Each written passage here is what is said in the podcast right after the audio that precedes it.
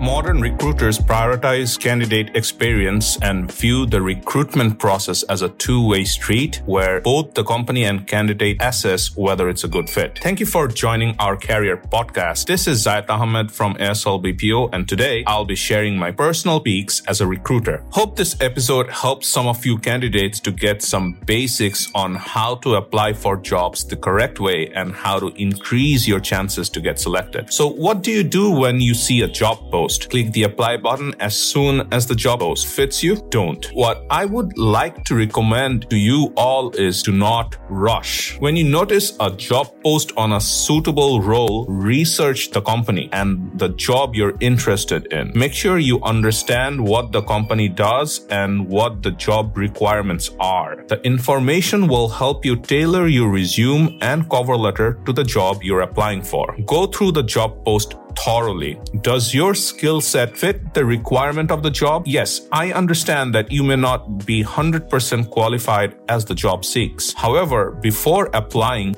ensure that you meet the minimum qualifications required for the job. It will save time for both you and the recruiter. It will also save you from the chances of being red flagged in the future. In this part, you have to check if the company is looking for an entry level, mid level, or a senior level employee. Usually, recruiters are little about the experience and skills when it comes to entry level candidates. There are high possibilities that the company will be covering your lack of expertise through training. But when you apply for a mid level job, employers expect you to be equipped with the maximum things they are looking for. When it comes to the senior level, your expertise should be followed by some leadership and interpersonal skills. Avoid applying for jobs in which you are clearly unqualified. Okay, I am hoping at this stage you are ready to decide whether to click the apply button or not. Let's move to the next step. Submit your application. Double check your resume before submitting. Your resume and cover letter should be tailored to each job you apply apply for and highlight your relevant skills and experiences. Now be patient. If you receive an interview call, prepare for the next stage of the interview. It is okay to send a follow up email to the recruiter. While there may be various methods to reach out the employer, not all touch points of communications are appropriate for a job candidate. For example, do not reach out to a recruiter on personal socials. Avoid bombarding the recruiter or employer with emails and calls. Wait for a response. Only follow up once or twice